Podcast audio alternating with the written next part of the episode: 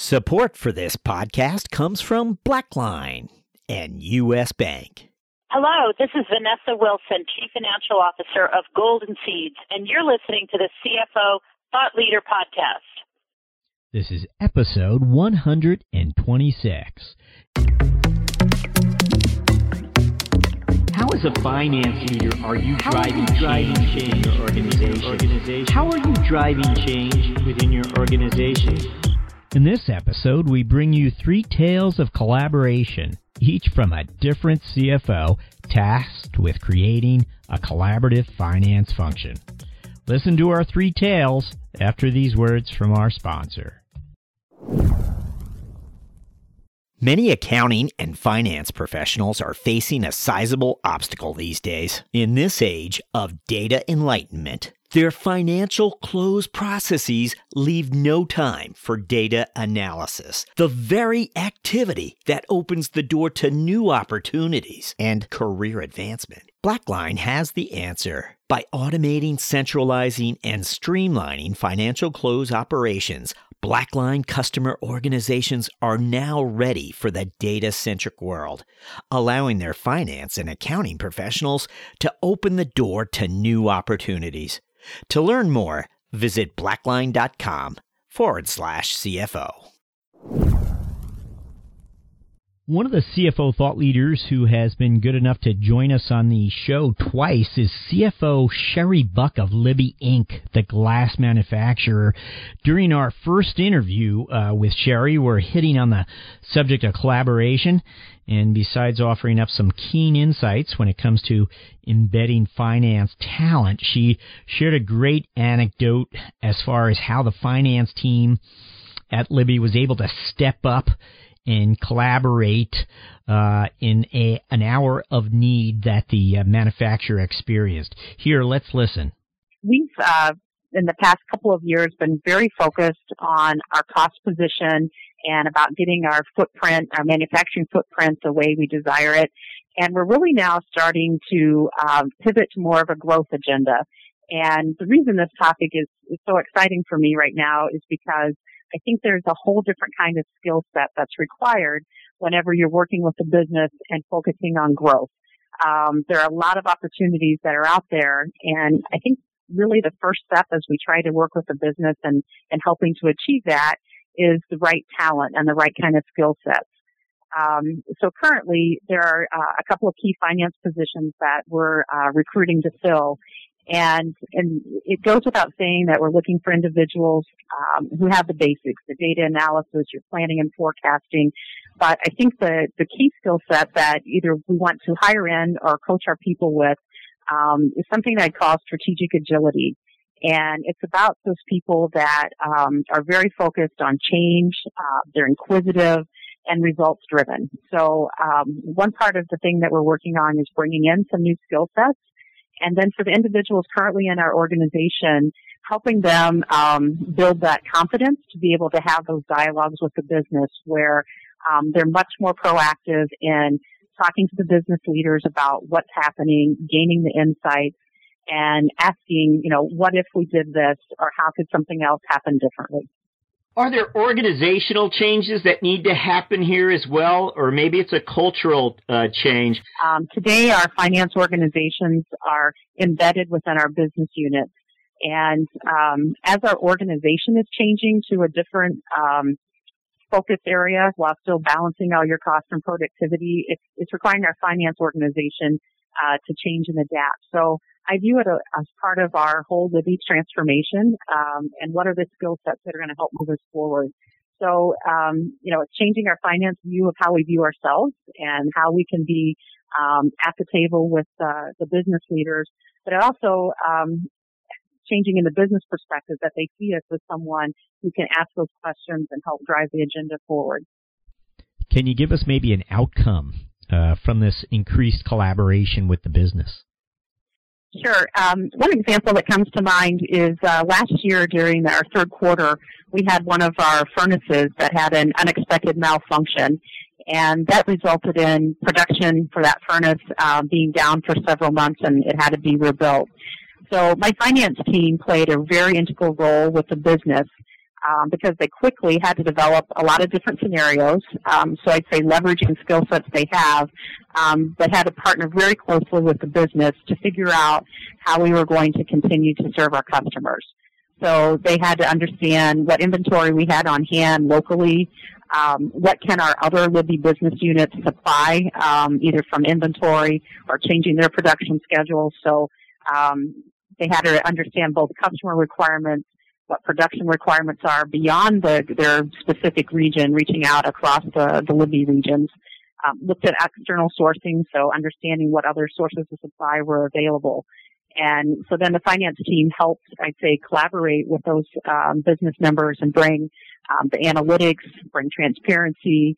Um, what are some of the risks and trade-offs of taking a certain course of action, um, and really work through this unexpected challenge to help us continuing to serve our customers. So I think they really demonstrated some of the uh, core attributes we were looking for. Next, you'll be hearing from David Morris, CFO of Guardian Pharmacy, which has a fairly unique business model where it invests jointly in Guardian Pharmacy locations and operations across the country with local ownership groups. So, as one would imagine, there's a high degree of collaboration across uh, this organization, particularly with the finance uh, team. Um, we begin our discussion with a question being posed to David. Now, you've been CFO of Guardian, the relative startup, and Guardian, this uh, fairly mature middle market firm. Can can you share with us how the role of CFO is changed over time? When we initially began, you know, putting the financial and operational structure together, we had one location in Phoenix. And I'll tell you, they probably got sick of seeing some of us. Today, we've got 25 going to 30 locations. So it, it's, it's changed significantly. But from the onset, I would say our mindset has been to put the people, systems, processes, controls in place to run a large company. Uh, so I won't say, you know, we were ready to go public eight years ago, but we've been working to run this company even when we were 50 million in revenue, run it like a $500 million company. So that, that's kind of been our mindset. We've also worked hard to stay in front of the support structure and it's tricky in a high growth environment. How much do you invest? Can we get by with this? Do we need to invest in that? I think we've done a much better job of that in, in this endeavor. And that's some of our learning from our, our previous company. The final thing we've surrounded ourselves, I think, with you know, Fortune 500 caliber advisors from the accounting, law firms, banking relationships, real estate advisors, and other consultants. So that that's kind of how we've transitioned, you know, from one location to 25 going to 30. Guardian jointly owns the majority of its its locations with local ownership groups, and so as CFO, you arguably oversee uh, quite a few joint ventures uh, today. How, how do you compare? Or maybe characterize your role to a CFO in a more traditional enterprise? Do you have more or less stakeholders? Depends on the size of the company. You could have some large companies that have, have 10 owners. Obviously, public companies have thousands and hundreds of thousands of owners. But you know, our business, as you said, is made up of 25 going to 35, 40, et cetera, individual businesses. So we've got a diverse group of owners and constituents that we work with. So it's, you know, we've got that many board meetings, that many financial packets, tax returns, business plans, bank statements, et cetera. So I, I think it's, it's more complicated, um, than, you know, a more traditional CFO role. But, you know, we made that decision from day one to structure Guardian this way. We think it's worth the investment and, additional time it takes to run the business this way because the local entrepreneur and their teams are focused on executing in their existing market. And I, I think it really helps them keep the, the eye on the ball. And I would say the results we are achieving are proving the strategy that we've embarked on to be effective. So it, you know, it requires a very collaborative process in working with our local entrepreneurial presidents. We look to them to guide the business, you know, make decisions and, and carry it forward. And I'd say 99% of the time, what they recommend, we all agree with. I mean, and that, that's the beauty of our model because the local entrepreneur as well as Guardian, our interests are consistently aligned. And that really helps the presidents stay focused, make the right decisions to keep the business growing profitably. Thought leader listeners, don't go anywhere. We have more of our interview after these words from our sponsor. You want smart, clear, and honest guidance to help you meet the financial goals of your middle market business. With US Bank, you have a partner who will help you find the right solutions to help your organization reduce payment costs, enhance control, improve cash flow, and expand your spend visibility. US Bank's dedication to making ethical decisions and doing the right thing is at the heart of what they do, and their efforts haven't gone unnoticed. They've been named a 2017 World's Most Ethical Company for the third consecutive year by the Ethisphere Institute. To learn more, visit uspayment.com slash middle market. Our third tale of collaboration is an IPO tale. We've heard a, a, number of intriguing IPO tales on the CFO circuit here, but few offered the deep reflection uh, into uh, the experience and its collaborative demands that Jim Tholen, CFO of BroadSoft, uh, brought to the subject. Here's Jim. So yeah, it's really uh, it really is a nine month process, and so and it is uh, somewhat unique in that all roads lead in and out of the CFO. And so it's sort of the ultimate from a CFO standpoint in uh, leadership and project management. When uh, our board told me, right, let's go. I came back home and, you know, my wife said, well, I'll see you in nine months. And that was just about right. And, uh, and it's really because, you know, you're the center point of being able to articulate the company's financial strategy, business strategy, even the business section in the 10K, uh, how to present the company, uh, to investors. Uh, it's also, you got to manage the bankers, you got to manage the lawyers, uh, it's uh, it's almost at, at times a, a goat rodeo with uh, so many third parties involved with what you're doing, and even when you're uh, you're close, you file. You're still aiming at a somewhat distant target. So you're you file. You're getting ready for the roadshow. Uh, you're about to go on the roadshow. You still don't know what the market conditions are going to be like when you actually price. And so it's uh, and of course all your investment in terms of lawyers and bankers and time and your team and uh, SOX and everything else are up front before you know you're going to get you're going to get out or not. Um, and uh, you know, one of the things that happened with us, is, you know, this was back in June of 2010, is we had the flash crash in May. So we went from a frothy IPO market in March when we filed to a um, very tentative market with things like the flash crash and the beginnings of the Greek crisis. And uh, I guess the anecdote I'll share is we were um, almost at the end of the road show.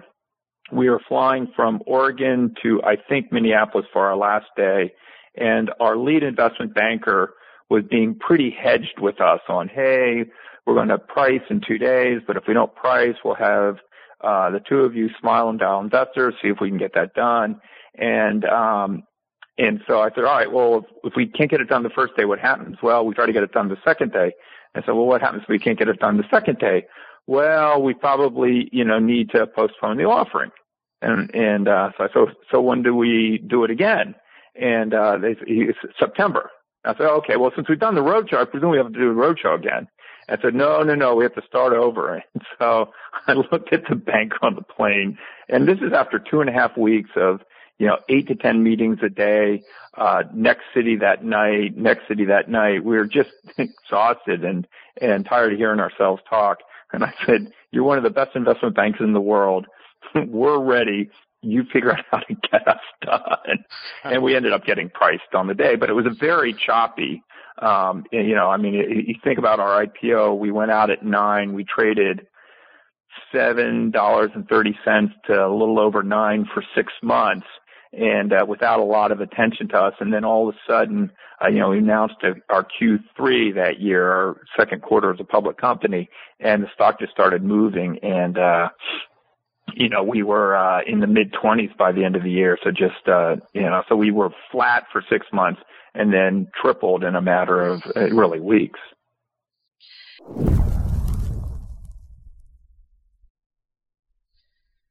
Okay, there you have it. Three unique CFO tales, all highly collaborative in one way or another. Hey, I just received an email that Dan Crumb, CFO of the Kansas City Chiefs, will be joining us once again later this month. He just confirmed uh, his interview date with us. Looking forward to uh, speaking to Dan once again. You'll find that in the archive later this month. For CFO Thought Leader, this is Jack Sweeney.